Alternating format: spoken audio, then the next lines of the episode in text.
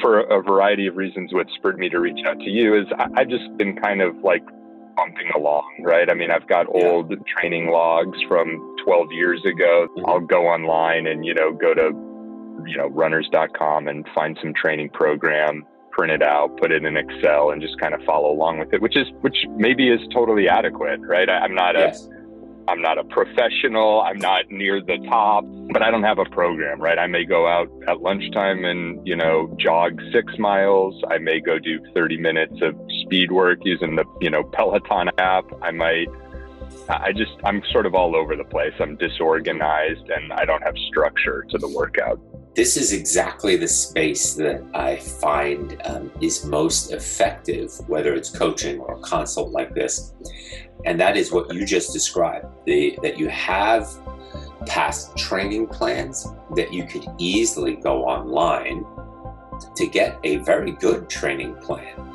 And what I talk about with so many athletes is let's say you take that running.com training plan and you put it into Excel and it basically has all the concepts that you need to do along with let's say if you did 80 to 85% of that you'd be pretty prepared for bulldog or Imogene right? Um, it's yep. just a question of well how do i as a 39 year old with a job and two kids under four it sounds like um, get that done it looks great on an Excel spreadsheet, but then how do I integrate it, make it actually happen in my daily life? That's exactly the challenge. We all know what needs to be done. It's just how do we execute it? That's the dilemma. That's the challenge for all of us. Then it becomes a question of, well, how do I maximize the training time I do have? How do I give myself the space and the forgiveness for lack of a better term to only be, to be comfortable with 80% of it if i execute 80% of it that's amazing so what are the main concepts out of the training plan that i should try to execute each week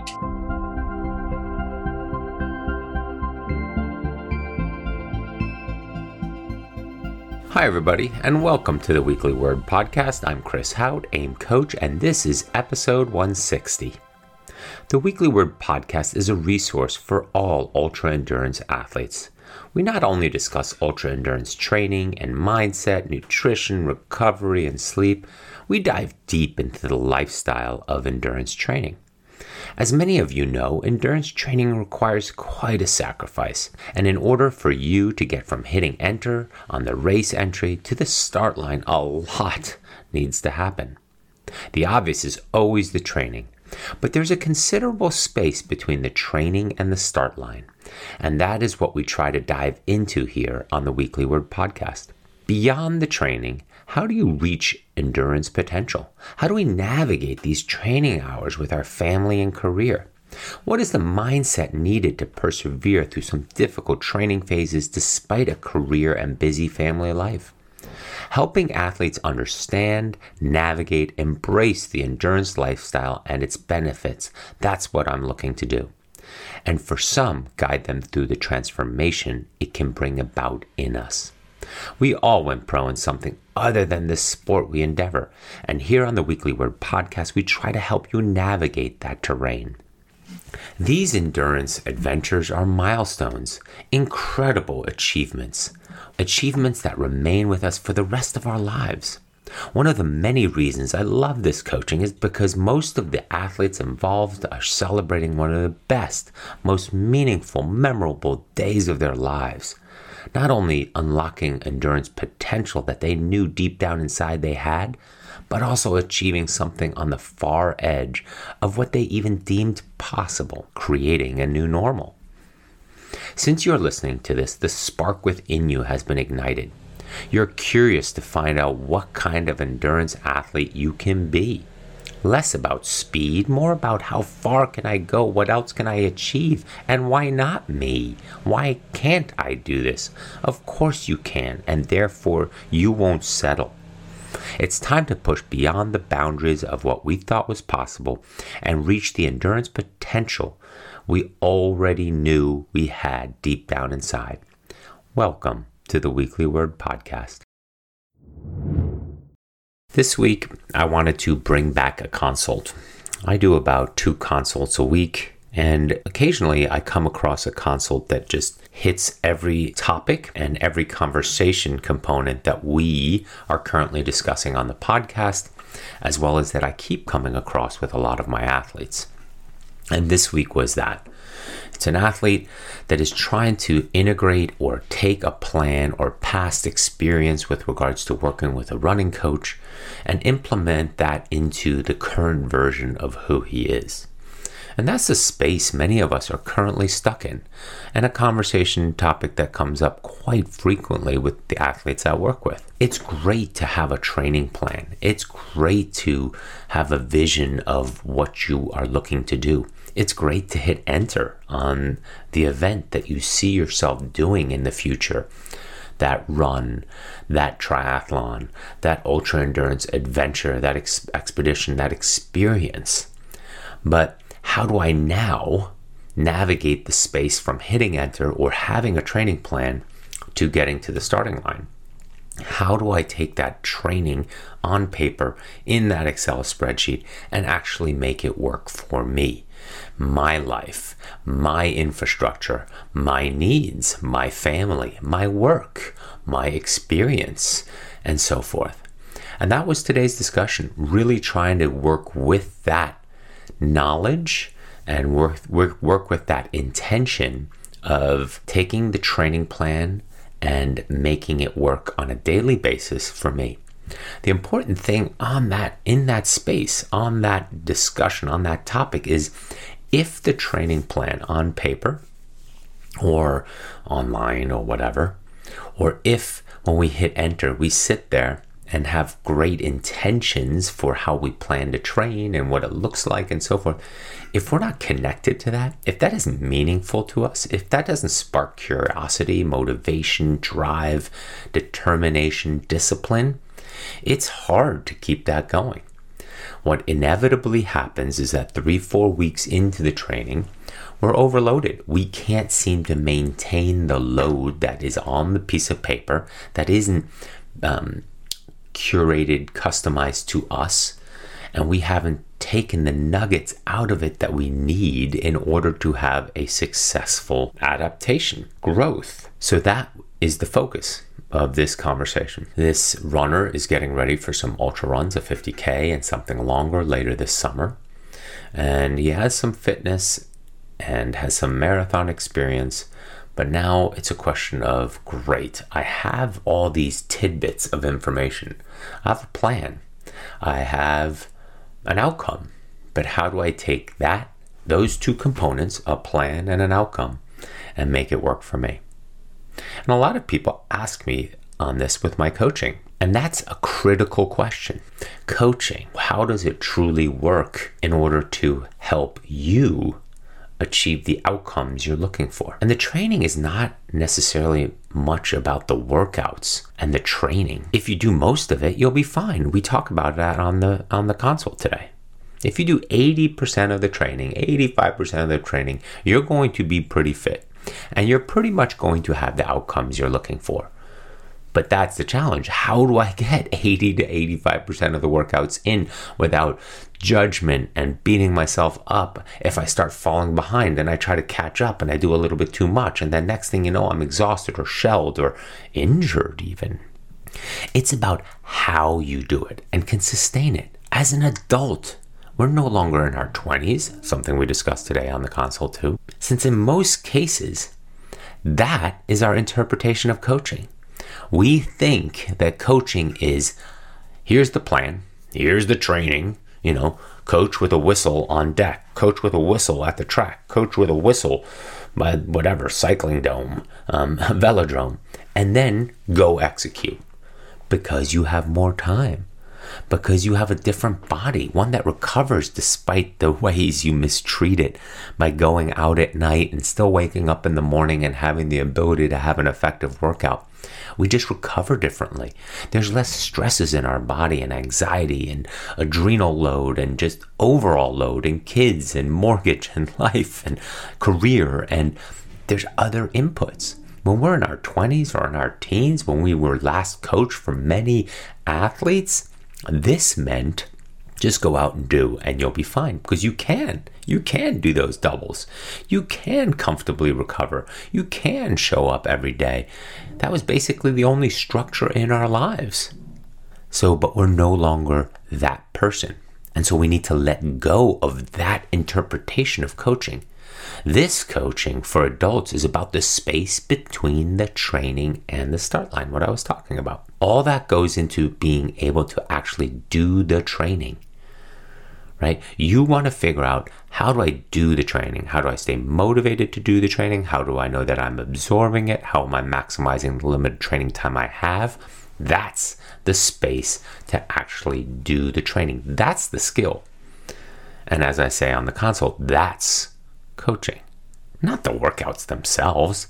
There's no science to this. You see, you'll hear me in the console today. You sort of work through specific concepts that's not the challenge. The challenge is actually finding a way for the client, the athlete, you, the listener, to execute it, to be actually be able to do it, to absorb it, to feel good, to create momentum, to create a positive experience and confidence so that you can grow forward, fall forward. Even if you're failing, you fall forward because you, you, you've been doing it. You do it five, six, seven weeks, like I talk about on this console, and then we can Im- Im- imagine doing some more complicated things and so forth. But yeah, that's coaching for masters athletes. That's coaching for adults. That's coaching for us. And so that's why I thought this consult today would be of value. I hope you enjoy it. I hope you pull some nuggets from it. I hope you maybe have questions and just send them to me and I can discuss them on the next podcast. But until then, enjoy this. I think it was relevant. It captures a lot of the dilemmas and things we run into these days in our training. And it's very much to the point of a lot of things I talk about on the podcast, but also to all of my athletes. This difficulty, this navigating. We have our purpose, we have our clarity, and we have even intention. But to tie them all together to actually do the training, do the work, day in and day out, given that we went pro in something other than this, that we have to find the time, the space, the motivation, the energy, that's coaching. And that's where we are. And that's what this podcast and this consult is all about. Enjoy. Let's dive into it in getting ready for these running events, how do you feel? Where are you currently? What are you looking for um, with regards to what's missing? If I if I should say that better. Er, earlier this year, you know, like most, I'm sure it's a story you've heard, you know, hundreds of times. You know, with all the kind of organized events mostly canceled last year, I, I tend to just keep them on my calendar as you know motivation to you know, keep doing something regularly. And so, you know, obviously didn't do much, if anything, in 2020. Um, decided kind of early part this year that I would, you know, run the inaugural Boulder Marathon on April 25th. So I just, you know, I, I went through, you know, I got up to, you know, my 20 mile long run. They canceled the race. I sort of settled back into just normal you know, running jogs, mm-hmm. and then the the the um, the bulldog in Malibu is a 25k that I've done a couple of times, and then I, I did the Imogene run from Ouray to Telluride in Southwest Colorado in 2019. And so I thought, well, maybe I could do the 50k in Malibu this year, and then go do the run in Telluride. But I guess for a variety of reasons, what spurred me to reach out to you is I, I've just been kind of like bumping along, right? I mean, I've got old training logs from 12 years ago that, you know, a coach in Phoenix gave me. Mm-hmm. I'll go online and, you know, go to, you know, runners.com and find some training program, print it out, put it in Excel and just kind of follow along with it, which is, which maybe is totally adequate, right? I, am not yes. a, I'm not a professional. I'm not near the top. I don't, I wasn't a cross country runner in high school or college. I mean, I started basically jogging for fun with my dad to do a 10K in Boulder, you know, 15 years ago. And as I've gotten older, I've just sort of defaulted to running as my most consistent, you know, mode of, I guess, a active lifestyle. Just because it's the easiest. I enjoy being outside. I live in Manhattan Beach, so I get the benefit of good weather, generally flat surfaces. But I don't have a program, right? I may go out at lunchtime and you know jog six miles. I may go do thirty minutes of speed work using the you know Peloton app. I might, I just, I'm sort of all over the place. I'm disorganized and I don't have structure to the workout. So, to answer your question, you know, if, if I if the races are held in August and September, you know, I've got a long way to go. I've never done a distance greater than a marathon before, other than kind of a, a run, jog, rim to rim to rim, you know, when I was in my 20s and I'm 39 now. So it's been a long time and doesn't really carry much relevance at this point. Yeah. Okay. All right. Um, so let me ask. I, I don't this. know. Is that too indirect? No, no, no. Did I answer your that- question? No, that's great. It's a great starting point, and it's actually very closely related to um, what I like to talk about. Maybe that's not the right way to say it, but this is exactly the space that I find um, is most effective, whether it's coaching or a consult like this. And that is what you just described the, that you have past training plans that you could easily go online to get a very good training plan. And what I talk about with so many athletes is let's say you take that running.com training plan and you put it into Excel, and it basically has all the concepts that you need to do. Along with, let's say, if you did 80 to 85% of that, you'd be pretty prepared for Bulldog or Imogene, right? Um, it's Yep. just a question of, well, how do I, as a 39 year old with a job and two kids under four, it sounds like, um, get that done? It looks great on an Excel spreadsheet, but then how do I integrate it, make it actually happen in my daily life? And that's what I call coaching. That's that's exactly the challenge. We all know what needs to be done. It's just how do we execute it when all the inputs of during the day, work and kids needs, and the wife needs some time to herself or her workout time, and so your time is cut short. You don't have time to go to a track. You don't have this. Um, you know, you want to get away to run trails on the weekends, but you know, there's other things going on. That's the dilemma. That's the challenge for all of us. So, no, you you you definitely are capturing the the question. And so then it becomes a question of well, how do I maximize the training time I do have? How do I get as close to that Excel spreadsheet, that training plan as I can? How do I give myself the space and the forgiveness, for lack of a better term, to only be, to be comfortable with 80% of it. If I execute 80% of it, that's amazing. So what are the main concepts out of the training plan that I should try to execute each week? And that is, let's say, maybe some speed, maybe a long run, maybe some tempo, and anything beyond that is really nice add on. It's nice to have. It's a feature, right? It's not a requirement. And so that's the way I would look at training plans in general, of sort of extracting out of it what's just here to keep me running for the week. Let's say if it's a weekly training plan versus what's critical for my progression going forward.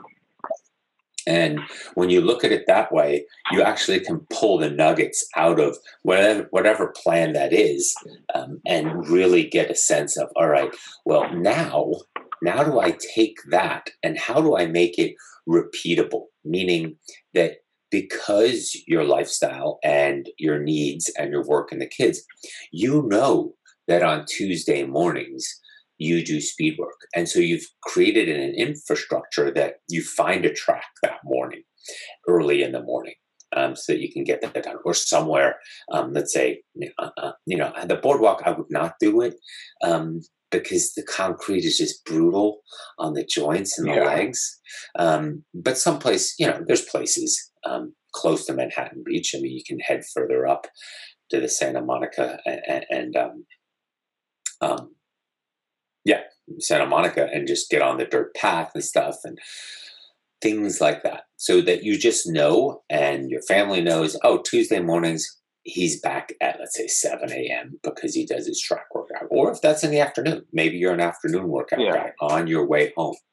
So that's where I would start, sort of setting a repeatable infrastructure so that now you have the ability, at least during the week, to sort of repeat that and go, all right, I know Tuesdays is speed work. Thursdays, I do my tempo runs, um, whether it's five miles or eight miles or 10 miles, depending on what the plan has, um, and focus on that first. And then once you see three, four, five weeks, you know what? This is sustainable. This is doable.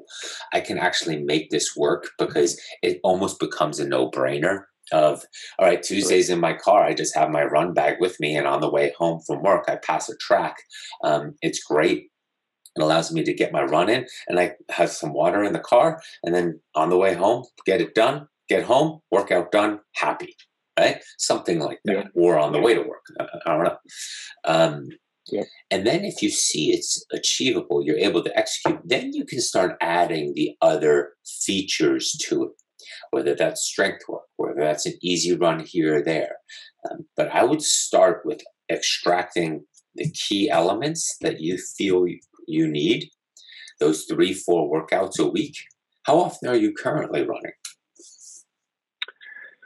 Um, currently, I'm probably around, I, I, haven't really looked, but really since they canceled the Boulder Marathon, again, I've kind of fallen into just sort of like no man's land. But you know, maybe that's you know 30 mile weeks for me. Whereas, you know, February and March, I was, you know, in the kind of 40 to 50 mile week average, you know, fairly regularly. I'm, you know, my, having done you know a handful of marathons in the past and at least having you know fundamental familiarity with you know longer events and consistency of training I, it is i do you know and part of why I, you know went through reaching out to you is like i do want to i'm sort of over i want to i want to do it well right? Yeah. And i want to yeah. use my past self as my future measuring stick. So like you know i, I don't to to your point, I can print out the schedule. I know how to follow it. I, you know, am confident that I have the self discipline. Be it that I've got you know more going on in life than I did at the time in the past, but you know my wife is generally supportive, and I try to do these things when it's not an interference to my family. Right? Usually they're mm-hmm. sleeping, so all of that is is you know sort of reasonably ingrained in me, and and I'm just I'm like I, am at the point where I'm thinking, you know, I want to have, you know, better quality overall fitness. And I want to use sort of the baseline of events that I've done in the past to do better than them as I'm getting older. Right. Mm-hmm. And I figured yeah. the only way to do that is to do more than what I've done previously, which is print this out, follow it as best I can, and see where the chips fall. But maybe that's sufficient, right? Um, um, a, couple of things there. While that uh, it looks good in a rational, logical way, one you're a little older, right? Um, yeah. So that's a dangerous game to just. And when you say just do more, doing more leads to injury. Doing more in a thoughtful, um, deliberate, intentional way where you're able to listen to your body and sort of make adjustments that some weeks it's less um, is critical. Um, and then the other thing is the danger is past self as future measuring stick. Um, that's where I would I would caution you.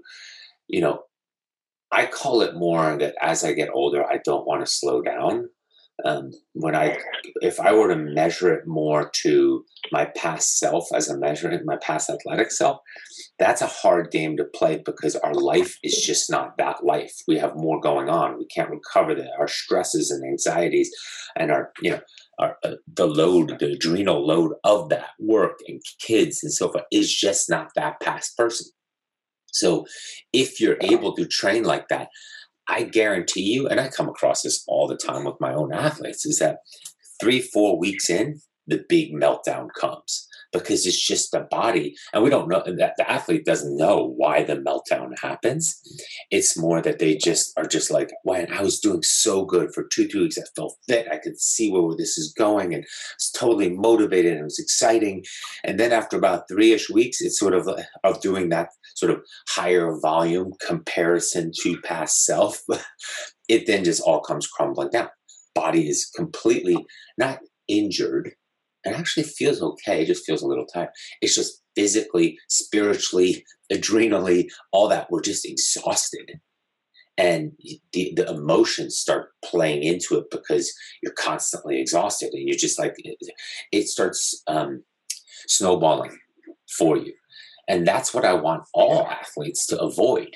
And that is so that's why i say we got to be very careful with past self as future measuring stick if anything it's like all right how do i maintain a fitness level that is real to me now that gets me pretty fit and that i can maintain and not slow down? So that I can be the fit OG sort of, right? Like th- that's yeah, sort of right. what we Fair. want. That's that's the goal, the fit OG for so yeah. many people.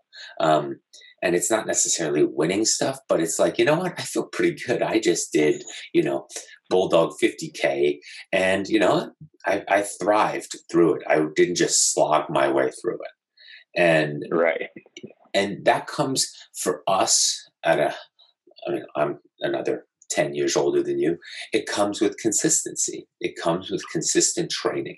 And 30 mile weeks in if that's the fall off to um, where you were. And if that's a sort of um, floating and meandering, that's a pretty good week still. And that you're able to do 40 to 50 mile weeks when you sort of ramp up sort of the focus and the intention, that's fantastic. That over many months slash years will keep you quite fit and playing the long game towards, you know, I want to be able to run Ouray to tell uh, Telluride and freaking crush it, meaning not run fast, but run the uphill, feel good about shuffling and, and sort of bounding my way up those hills and taking it all in. Okay, maybe not bounding all the way up the hills. That's a little bit aggressive. yeah.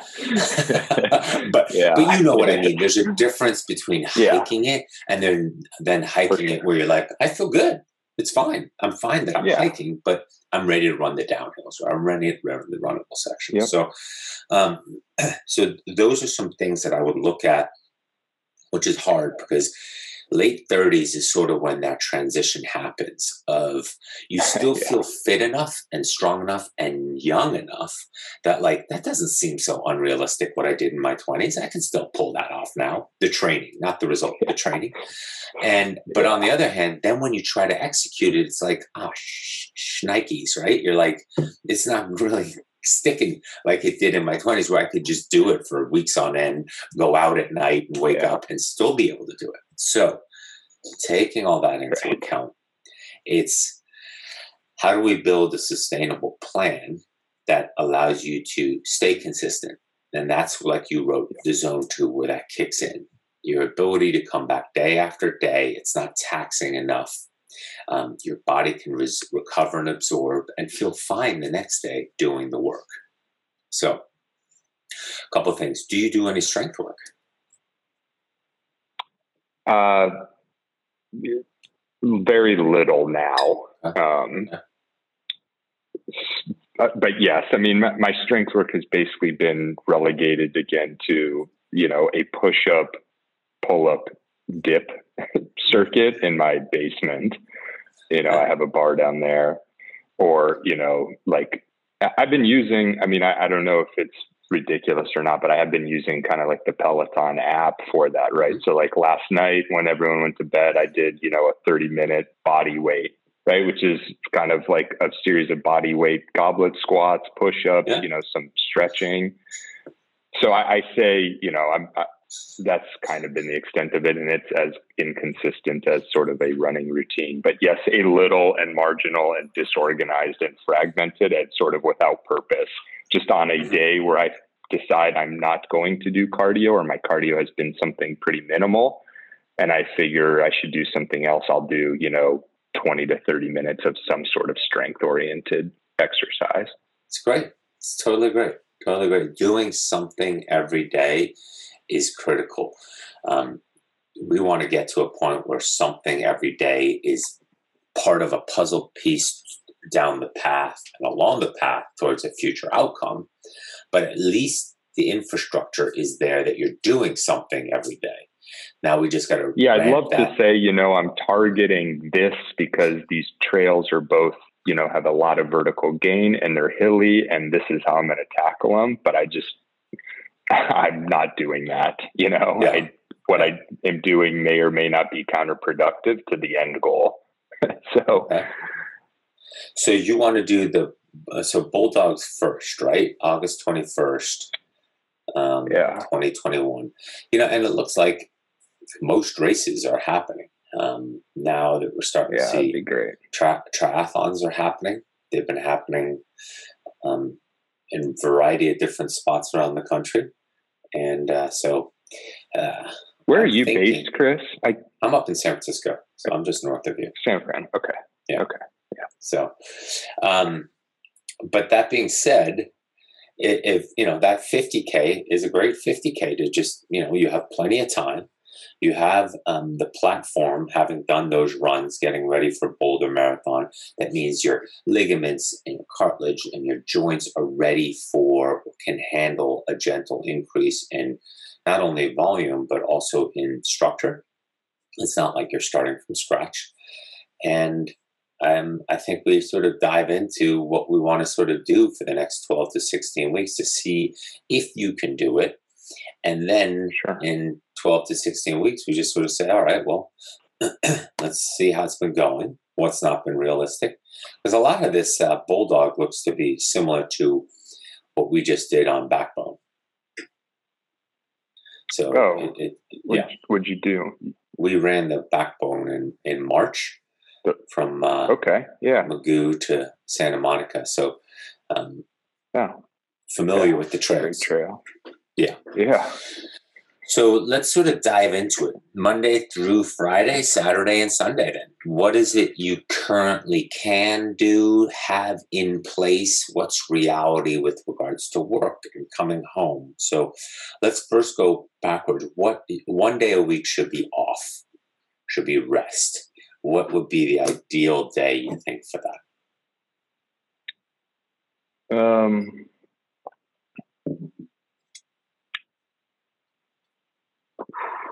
it's definitely a weekday, and um, you know I have most flexibility on the weekend. It's uh, well, most likely um, then it should um, be Monday because if it's after a bigger weekend, you want to be able to absorb that. Yeah, I, and I, I that's sort of where I was going with it. Okay. Okay.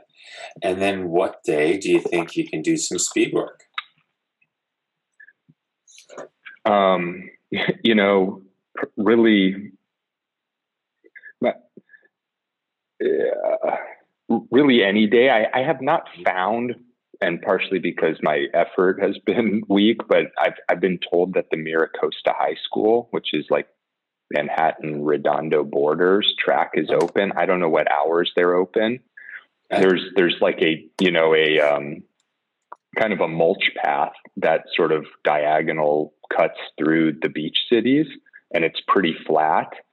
And so that's kind of been my default for if I just, you know, I'm going to do some sort of interval training, it, I'll just go and do it on that. And, and that's super accessible to me. I mean, I can, I can walk there or jog there from my house. It's probably a quarter mile from the path and itself. And the path is, yeah.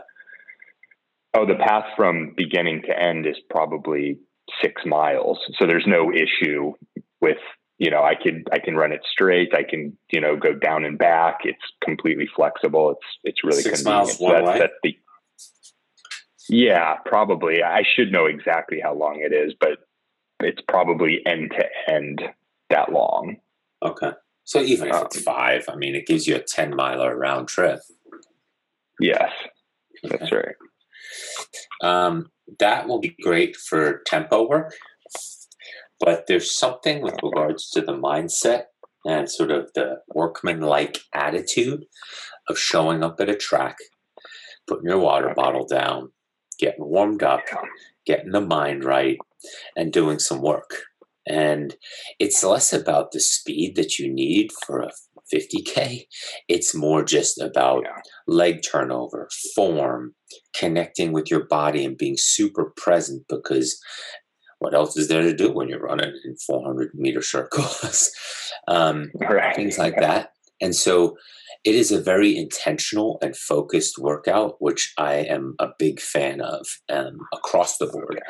And it could be 800s, it could be mile repeats, it could be, you know, a pyramid. It could be all kinds of different things. Doesn't necessarily have to be fast. It's automatically going to be faster than what you run on the road, trail, mulch path, whatever, just because it's a track and it's so smooth and measurable and our, our psychology just seems to pull us into a direction of running a tick too fast, which is good. That's what we that's what we're there for.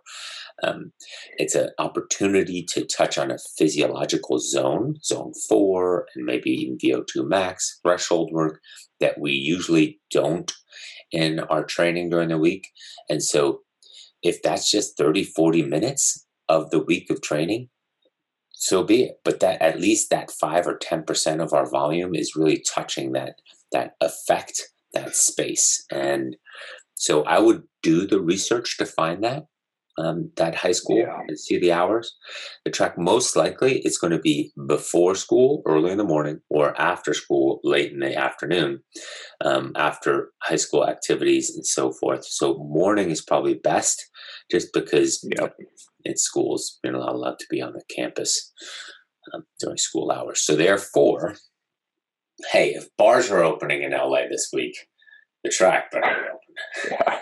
No kidding. Yeah. We'll probably get that wrong, you know. exactly, exactly. The, the, bars will be open, but the outdoor Tracks facilities will be closed. exactly. Yeah. That's sort of what we've been having. Yeah, this is gone. yeah, exactly. Um, all right, so I would usually I recommend track on some early in the week, like a Tuesday or a Wednesday. Um, Okay. If it's on a Wednesday, you want to do an easy run on a Tuesday, just sort of to activate the week. If it's on a Tuesday, we would use a Wednesday to just do an easy run. So easy runs for you are sort of the um, just sort of brain off. You go out for a run. There's the intention of the easy run is a to connect to running, to do it multiple times a week, i.e., five or six days a week. Um, and then they're also just to continue to let the body signal to itself this is what we do. We run. We do this motion every day, and it allows for economy to kick in. Not efficiency as much as economy first, just that the body always is looking for homeostasis, for steady state, to recognize patterns that's how our brain is wired. And therefore, by doing it every day, it says quicker and quicker, okay, this is what we're doing, no avoiding it. Now, let me fin- figure out the most economical way to do this with oxygen uptake, with efficiency of the movement, which makes you more economical.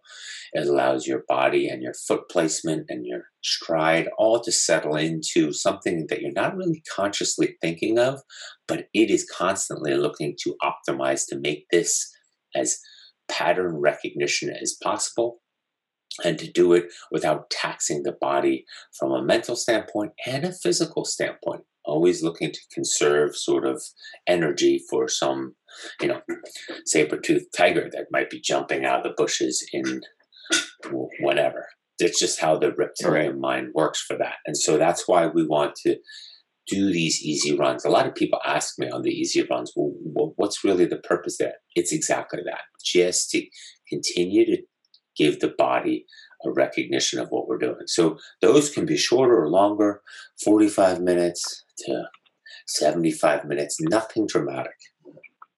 Now, the speed work, on the other hand, and by the way, you get the recording of this call. I send it to you. So if you're not taking ah, notes, perfect. You can. Oh, okay. Yeah, I, I was. Yeah, you can just listen, and you can just uh, listen to it again, and that way you have it all. Uh, so Perfect. yeah, um, so uh, so the speed work is nothing dramatic in the beginning, and we want to build the endurance um, first, and then insert the stamina into that. So what that is is first, you know, six eight hundreds, you know, five one thousands, uh, 10 400s. Nothing too hard. Little rest, maybe 30 seconds just to shake it out, get a sip of water, and then repeat it again. Should be maybe zone three tempo type of work. Again, feels good. Nothing too dramatic. We're focused on form, stride, footwork, leg turnover. That usually kicks the heart rate up. But this is more about repetition and doing them um, a lot of it versus the speed yet. The stamina speed and the, the effort level that comes with it will come once we're sort of in a routine. As the body gently gets to the routine, we don't want to ask it to do too much because it's the typical man, I did two weeks, I was feeling great, but by the third week, I was exhausted. The body sort of takes a while to catch up and go, Really? This is what we're doing? Like out of the blue? So we first want to see it happen four or five weeks, and then we can say, all right, it seems to be adjusting, absorbing, doing it. Um, now let's add a little bit more stress into that skeleton of an infrastructure.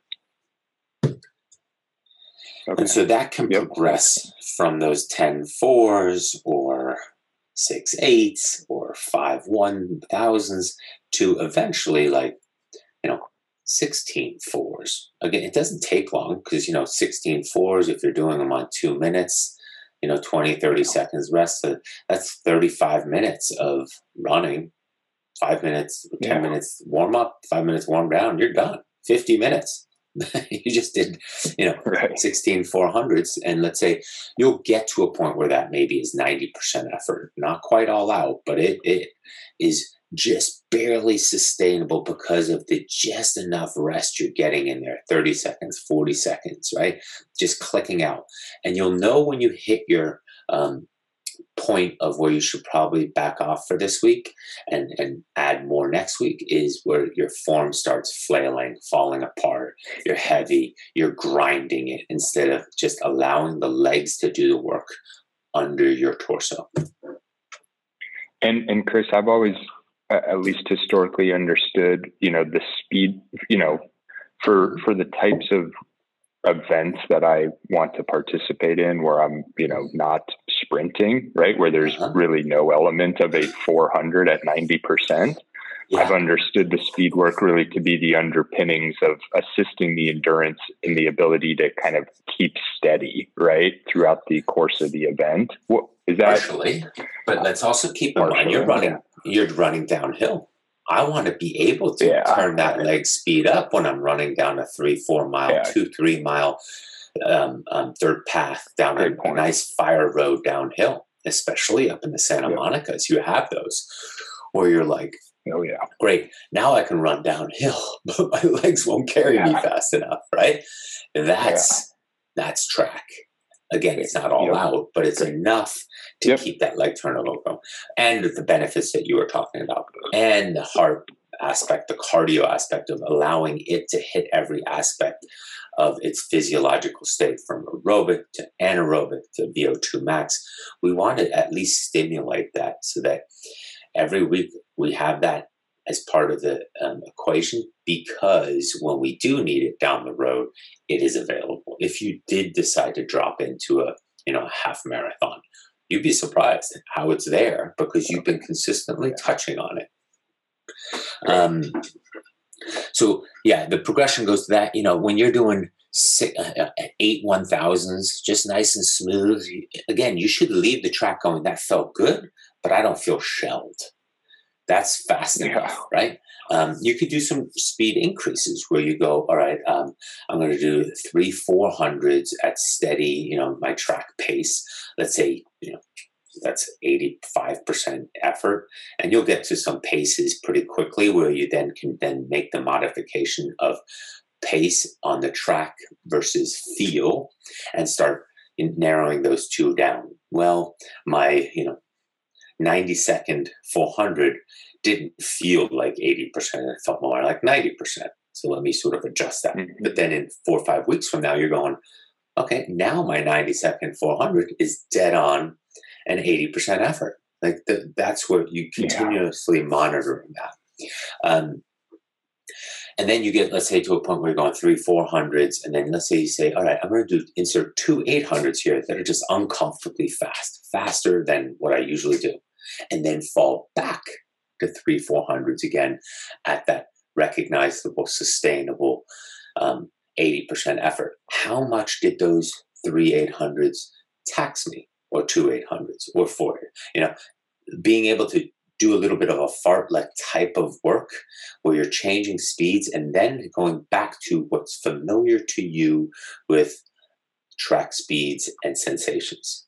So you don't just always want to do the same thing. You also want to shock the body into doing something completely different and see how it reacts by then returning to 90% effort, 85% effort, sustainable effort, things like that. If you can do 16 400s at one speed, you should be clicking those in. Now, let's say you did, instead of 16 400s, you did six at that 16 400s clickable speed, and then you then you woke up the body or threw something at it of five 800s that are completely different, longer, weirder effort. And then how do you do another four, four 400s on the back end, trying to hit those exact, you know, 85s or 92 second 400s. And next thing you know, like, whoa, that was a lot harder than I wanted, or it felt way more awkward than I'm used to. Perfect. That's exactly what track is for. Controllable, okay. controllable environment, measurable, all those things. Okay. That's your Tuesday and Wednesday, however that works with regards to an easy run and a speed run. Okay. Then Thursday, you want to be thinking about a tempo run. I love Thursday tempo runs. Those are just where you head to that mulch path and you just sort of that quarter mile there and maybe a little bit more. You give yourself seven minutes, 10 minutes, whatever your sort of intention is for that day. This is my warm up. But once I click in, I hold pace. And in the beginning, that might only be three, four, five miles. Um, and then you run the rest easy. But you want to be able to, when you hit that watch, when you hit interval, whatever it is, however you click into pace, whatever that means for you, whatever the trigger is, that you work on the mental fortitude as well to say, I said today I'm going to do three miles at tempo, therefore I will, right? Like there are no excuses. And yep. so you build up the physical stamina, stamina of tempo as well as the mental. And those two become very powerful together as well as independently. There'll be days where physically you feel good and are capable of doing six, seven, eight, nine, ten miles tempo. But your mind keeps wandering away from being fully in it and staying strong with it. And then there's other days where you're mentally totally stoked to do it. You're like, this is, I feel good. I had a great track workout on Tuesday. And then your body doesn't. You want to be able to work with both of them. So, um, depending is on your, your fitness. Is your, yeah. Yeah, sorry, Chris. Sorry to interrupt you. I was just going to ask in your in your like you know optimal training with the you know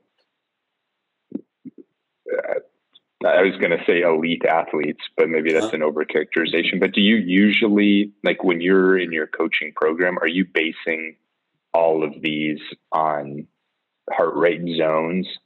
So, yeah. like if we had all my heart rate data, you would be telling me, hey, Brad, your tempo run, you know, this Thursday yeah. is going to be four miles at zone three. Don't stray from that. And that's what it's going to be. And that's what you're going to get too, because when we hang up this call, you're going to find a day to do your five by one mile repeats. Um, and you're okay. going to send me those results, and I will send you your zones. Okay. Yes. And that way you know. Okay. Right? Okay. And also, part of this is that you send me a um, sort of the general outline of your plan once you sort of built it with your with all of this, um, and then I will give you some ideas for what zone fours and VO2 max and the track workout should look like, or, you know, I'll review that for you. Yeah. Awesome. Thank you. So now we have our track, we have our tempo. So getting ready for 50K, 31 miles on trails, we don't need to be doing more than 10 miles a tempo. Um, if we get that high, that's pretty awesome. And when you do get that high, because maybe your fitness level is more familiar with that because of your marathon background, um, then just maintain it.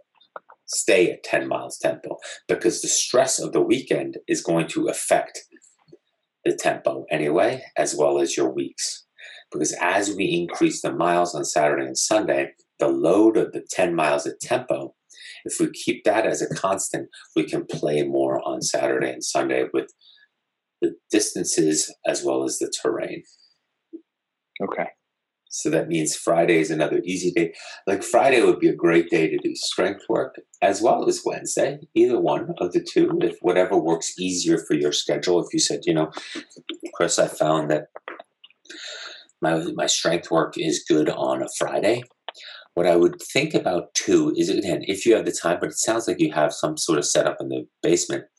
One day, some heavier strength, where that's the primary focus of the day, not the running so you're going to load the legs, less repeats, higher weight, really tax the system.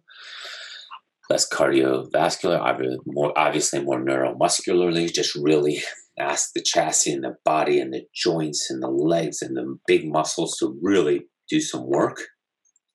And then another day is where you're just in your basement doing higher reps, body weight stuff, but still doing similar movements but just doing a lot more of them just to keep the movements going, keep the body strong, but not taxing it with low reps, high weight, more high reps, lower weight.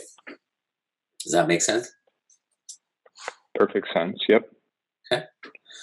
So and that that can be 30 minutes that that higher rep lower weight the other time in the gym if you can get to a gym which again i think bars and gyms are opening um, for you guys yeah. is that yeah. you um, that so the higher rep lower weight is maybe 30 minutes in your basement all, all in 30 40 minutes that's yep. not that bad the gym unfortunately a you got to get there but B, also because you're sort of really focused on the movement and asking the body to do a lot. Um, you know, squats, you know, uh, okay, yeah, like weighted that, lunges, know, exactly, things Deadlift. like that. Yeah, yeah, okay, yeah, exactly. And and again, okay. most of that can be found, like you have been doing online, just a good quality quality running strength. But try to pull the nuggets out of there. You know, the core. If you're better off doing those at home, do them at home. The you know, okay. but use the equipment at the gym for the one day a week that you're there, or wherever you're doing the strength work, whether it's the Y or or at a buddy's house. I have plenty of people who uh, over COVID, you know, their buddy had a great gym and therefore they just went over there yeah. once a week for you know and so you just maximize the time there like these this is equipment i don't have at home or i can't do on my own yeah. so therefore i'm going to be very intentional, deliberate focus while I'm here doing that. Yep. My, my wife and I just joined the gym yesterday. So there you go. Perfect. My, mine had been closed for a long time, but it's timely and it's open. So good. There you go. We're all set. There you go. I, I will have access. So I don't have an excuse. Yeah, and so with that too, now that you just said that with the gym, there's there's space for treadmill there, right? Like if you uh, um, and if it's convenient and it helps with regards to the kids to maximize um, the limited time you have, the, the treadmill um, is effective. And what I would do on that, and that is Sundays. Because what you're going to do is hopefully build up your long run on Saturdays. And then okay. Sundays, for maximum use of your limited training time, you're going to get on the treadmill and you're going to get that leg speed going and not much incline, but just the body is now tired. Look at this week already. Now you throw in some longer trail runs on a Saturday. This is the one that takes time. It's you might have to drive somewhere. You might have to get up early. Yep. You might have to do all the thing, Plus, it's trails and, and just the pounding on the body. So it's Sunday. Just 45 minutes, just an hour of getting to a, the treadmill, getting that leg speed up, not a lot of incline, if any, and just allowing once again the body just recognize all right this is what we're doing on a tired body as well. I'm going to click into good form. I'm just going to get this leg turnover going. I even have done it plenty of times where it's negative incline where it's a minus 0.5 or minus 1 and minus 1 starts getting be too much because you're almost falling downhill. But like negative or 0 negative 0.5 where it's just like all right this is helping me keep my leg speed up. Perfect right? Um, and again, efficient use of time. So that. Saturday, thinking that you're getting ready for 50K in a hilly terrain, you got to imagine that that's a six hour day, six to seven hour day. It, it might go faster, right? But just physiologically thinking, what am I preparing my body for? A six to seven hour day. And so you're going to want to build up to ish, four ish at least. In a perfect world, five ish on trails. Um, and you have, you know, what is that, uh, 16, 18 weeks for that. So this isn't any type of rush. But if you can start getting out there for 90 minutes to two hours right now in May, and then probably thinking in June, you know, you're up to three ish to four, maybe touching on four. In July, you get past four, twice, you're ready. If you're, you're four and a half to five, and you're doing all this infrastructure that we're talking about during the week, and again, when I say July-ish and June, four, three to four and four-ish, four to five-ish, that's not every weekend. That's maybe two weekends a month that you've coordinated with your wife that you say, okay, yep. this is one of those Saturdays, honey, I'm out of here early. you know, yep. I'm going to get it done and I'll be back for breakfast with the kids. And if that's a Sunday, yep. so be it because life works out like that. But then, you know, and your fitness level is going to be good enough that you're not slogged on the couch the rest of the afternoon. Um, instead, you're actually there for two young kids running around. Everything else, yeah, exactly. Right, I've had that experience. yeah, for oh. for um, Imogene in 2019, I you know on Saturdays I would leave at 3:30 and drive up to do Mount Baldy. I was so paranoid about the elevation and the altitude that I, you know, was scrambling to find it living, given that I live at sea level. So I would you know, start with my headlamp and, you know, get home by 10, right? Yeah. yeah. But a lot of times, to your point, I was so cooked. I wasn't really, yeah. you know, no you, one you was complimenting for... my performance with the family the rest of the day. exactly. Well, there's that as well as it's like, well, I was gone for four hours or five hours or six hours. And then the next six to eight hours, I was useless anyway. So I might as well have just been gone for 12. yeah. Bingo. So yeah, you've seen um, it before. Yeah. Oh, and, and I've lived that. Right. And it's I, yeah. that's the part that I you know with four kids I, I get it. oh, four kids. Okay. Yeah, yeah you know so well. It's, it's, like you're you're playing zone defense all the time. I went. I never had man to man. So, um, so that will get you ready for bulldog. Now, Imogene is going to be a different question, but what I would recommend on this is that you sort of take this structure. You're going to listen to this recording. You're going to build your training plan somewhat around this. You're going to take maybe past training plans from running.com and Phoenix and use as a, some of those um, tempo workouts or some ideas for the track and so forth, right? You you have sort of yep. you can insert that. It's totally fine. You don't do what I. the, the purpose is what we said in the beginning to take the three, four key workouts from those training plans and throw some variety into the structure that I'm talking about. Um, you have your long run on Saturdays. You have your leg turnover, easier stuff on Sundays. You have Monday off. You have your strength on Fridays. And so you're going to send that sort of structure back to me and sort of say, how's this look? Okay. Is we touching on it? And I'm going to throw some ideas and some feedback in there. And then you do this for 12 ish weeks. Maybe in six weeks, you do a check in with me. We're like, this is sort of how it's going. This is what I'm observing. This is what's not a reality, which is totally fine. Again, we're trying to make it fit yeah. into your life. And then from there, in 12 weeks, we should have another call. It'll give us A, direct insight into how we're going to go about Bulldog. And then B, it'll give us a path to Imogene. Perfect.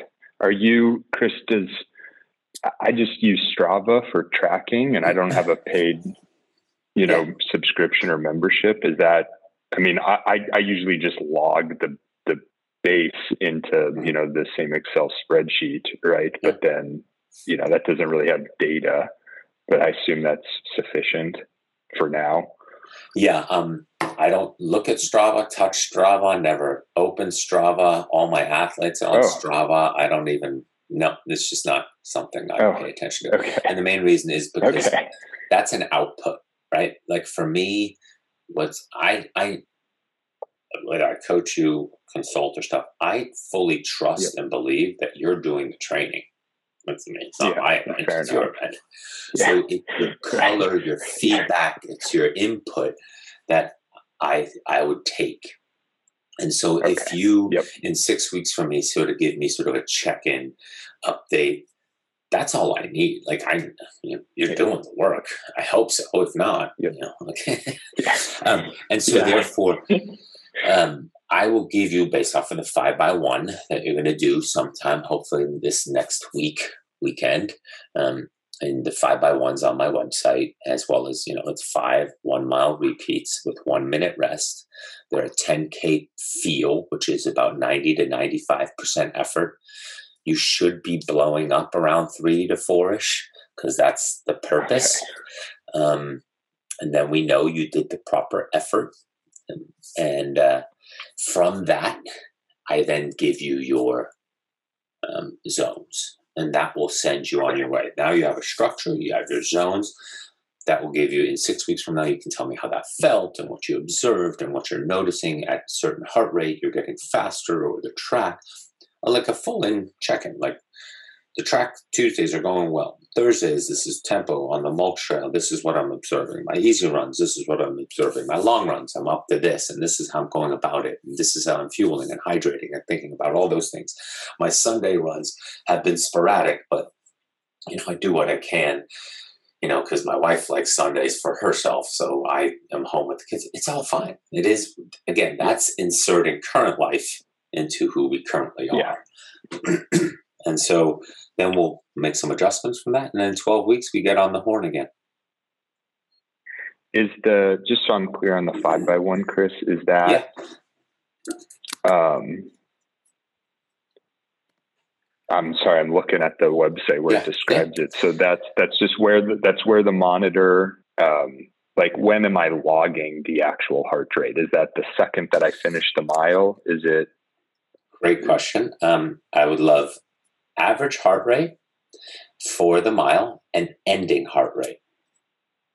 Um, and then that way we can see on the average what happened and on ending heart with sort of the max number you hit. All that's telling. okay. Yeah. Perfect. Okay. Yeah. Great.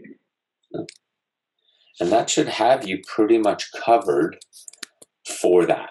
Yeah, it's perfect. Yeah, super helpful. This this gives me great, you know, more nuanced, cognizant uh, tweaks to you know the form I've used before. So it should be relatively yeah. simple for me to update. It's it's really helpful. I'll do the five by one as soon as I can. I, I you're right. I need to just diligence the track availability better because it's yeah. just not something I've ever found here. Or mm-hmm. so I, I will get that knocked out and then mm-hmm. I'll package it all up and I guess I just email it to you. I mean, you want to see mm-hmm. sort of the outline of the schedule and the five by one, you know, yeah, within yeah. the next week or so, ideally. Okay. Yeah. When, yeah. Whenever this is you, this is up to you. You yeah. can send it to me in a month, sure. but that doesn't even get us, that doesn't help us much. yeah, of course. Yeah. I understand. So whenever you want. Yeah. And then, um, yeah, the the track I will say like again that's it, you do it once, you know, find your infrastructure, then you don't have to worry about it. Yeah, no, no problem. I was just, I, I was looking on some of the, you know, running clubs because they usually yeah. just plan for it. So I was just going to yeah. borrow from whatever they said. Yeah. Um, whatever. So I'll be able to figure it. it out. It's no big deal. Yeah, no, no problem. So then okay. the other thing is you wrote uh, nutrition and sleep. I want to make sure we don't miss those questions that you might have there. Sure. Um, I guess they're they're pretty broad, right? I know you know sleep as much as possible is important, and you know prioritize it. I probably get all that. I, I didn't even remember what I was thinking the moment I wrote it in there, other than you know some of this stuff has to happen at you know odd off hours when everybody else is asleep, and so if it means I'm sleeping five hours instead of seven, so be it, right? And just uh-huh. playing that balancing game. right? But but, uh, um, the, the, also the thing with sleep yeah. again. So keeping the big picture in mind, like what works for me and my life. Mm-hmm. It's, it, sleep right now is such a, a, a buzzword, right? Um, yeah, sure. And again, it's it's like smoking, or it's like healthy nutrition, or it's like we all know that we need more sleep, right? But how does that work for me? And again, if you can figure out a path of infrastructure that you can repeat week after week. If that means that Thursday nights you typically don't get a lot of sleep, but you do on a Saturday night, right? right. Make it work for you and then maximize that versus every night I need seven to eight hours. Well, that's all good and great, and that'd be fine. Yeah. I'd love to get seven hours, but it doesn't work on three nights a week. Well, okay, now how do I make that work? So Mondays are off for you, right? So you know maybe you get extra an hour or 45 minutes in the morning there because you just give yourself that. Great. And then maybe that night you go to bed a bit earlier than usual or 30 minutes. Those little things add up. Like there's a lot of um, yeah. uh, work around that around sleep lately that talks about like okay if in a three four day or in a week window you're still getting you know seven times seven let's say 49 to 50 hours total that might be just as good as you know trying to get in the, the perfect clean seven and a half every night. So so take that. Yeah um, perfect. That's good and then nutrition? What what were your questions there because that's a whole Pandora's um, box, but maybe there's some easy ones I can answer.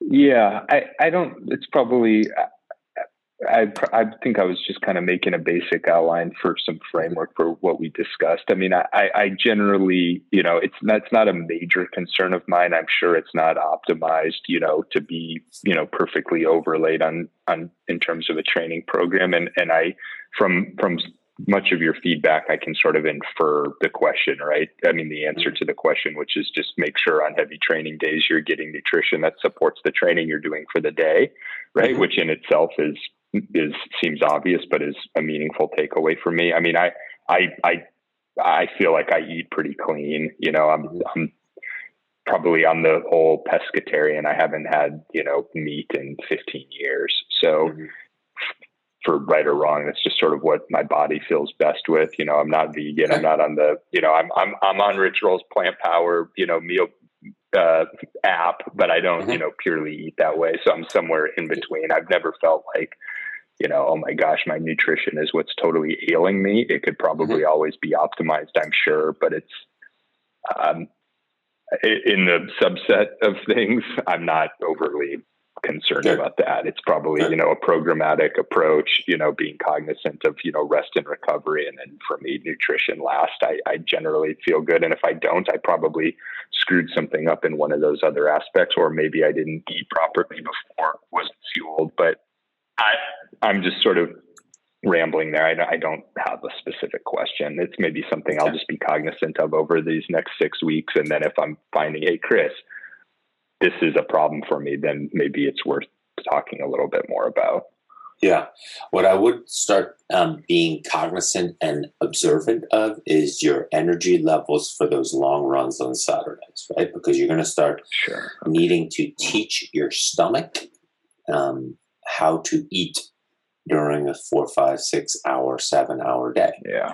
Um, and so most marathoners, those with not a lot of um, trail experience, will run into that, right? Like even your half, your 25K, you can get pretty far on just, you know, a little bit there. But, you know, going twice as long on Bulldog, yeah. even if it's a five hour day, is still going to be um, require some nutrition. And with that, you want yeah. to be able to absorb it versus do it on race day and not be in the mood. And next thing you know, after three hours, you're walking. So yeah, I think that will be a great way to sort of think about that. A good breakfast prior to those long trail runs. Um, really try to top your system off. Stay well hydrated yep. during those long trail runs, especially now that you're hitting summer out there. It gets um, pretty hot on Baldy. And then, um, yep. yeah, start observing okay, I need a bigger breakfast. How long did that carry me into my long run? And at what point should I start adding in the fuel? You know, real food yeah. is always ideal, especially for trail runners, because um, you're hiking enough and walking up steeps that you can let that sort of use that time to fuel, to eat and drink. Yeah. Perfect, Chris. Thank you yeah. so much. I know we had an hour and it's right on nine, so I will let yeah. you go. I, I am really grateful for the time. Thank you. Yeah, absolutely. And so you'll follow up with those things. And if you have any other questions, don't hesitate to add um, that to the email you'll follow up with, and I'll send you the recording so you have everything and sort of can work through it. Um, and yeah, uh, like I said, this is uh, uh, like I love doing this stuff. So um, this is exactly the space between what's in the Excel spreadsheet and actually doing the event. That's the challenge. And so, yep. Yeah, that's why, that's why I, like I lean on your expertise. So thank you. I, I really do appreciate it. I appreciate the time and all the insight, and I'll, I'll be in touch with you soon. All right. Thank you so much. Thank you so much, Chris. Really appreciate it. Okay. Have a great day. You too. Bye. Bye. All right, folks, it's David again. That's it for today's episode, and we would love to hear what you thought. Did you like the episode? Do you want to hear more consult conversations like this? Did you like hearing the full conversation uncut, or do you prefer to just hear the tactical pieces? Whatever your feedback may be, you can send us an email via ampcoaching.com. Likewise, if you have any questions or you just want to say hi, again, ampcoaching.com. Next episode, we have a really cool conversation recorded at the AMP Triathlon Camp in Sonoma, California, about a month ago. And it covers everything you can imagine about Ironman and half Ironman race day. So if you're a triathlete, you're definitely going to want to check out the next episode. So, this episode is brought to you by Chris and myself, and by you and we would not be able to do this podcast without all the feedback and the great questions and the great perspective that we get from you, from coaching you, and from talking with you. And if you're looking for a way to give back, if you want to, then you can leave a review. And how you do that is you go on the app that you're listening to this podcast on right now and you go to the rate and review section. And if you don't know how to do that or how to leave a review, then you can just ask Google or Siri or Alexa. That's how I figured it out. And 10 or 15 seconds later, you'll be good to go. And sorry if I just set off all your devices with saying those names. Lastly, if you're still wondering how to maximize your endurance potential, the secret is this. Step 1 Make a plan, or find a plan, or ask someone else to make you a plan. Just Get a plan. Step two, do the plan. That's it. It'll never be easier than that, but it'll never be harder than that either. Train well.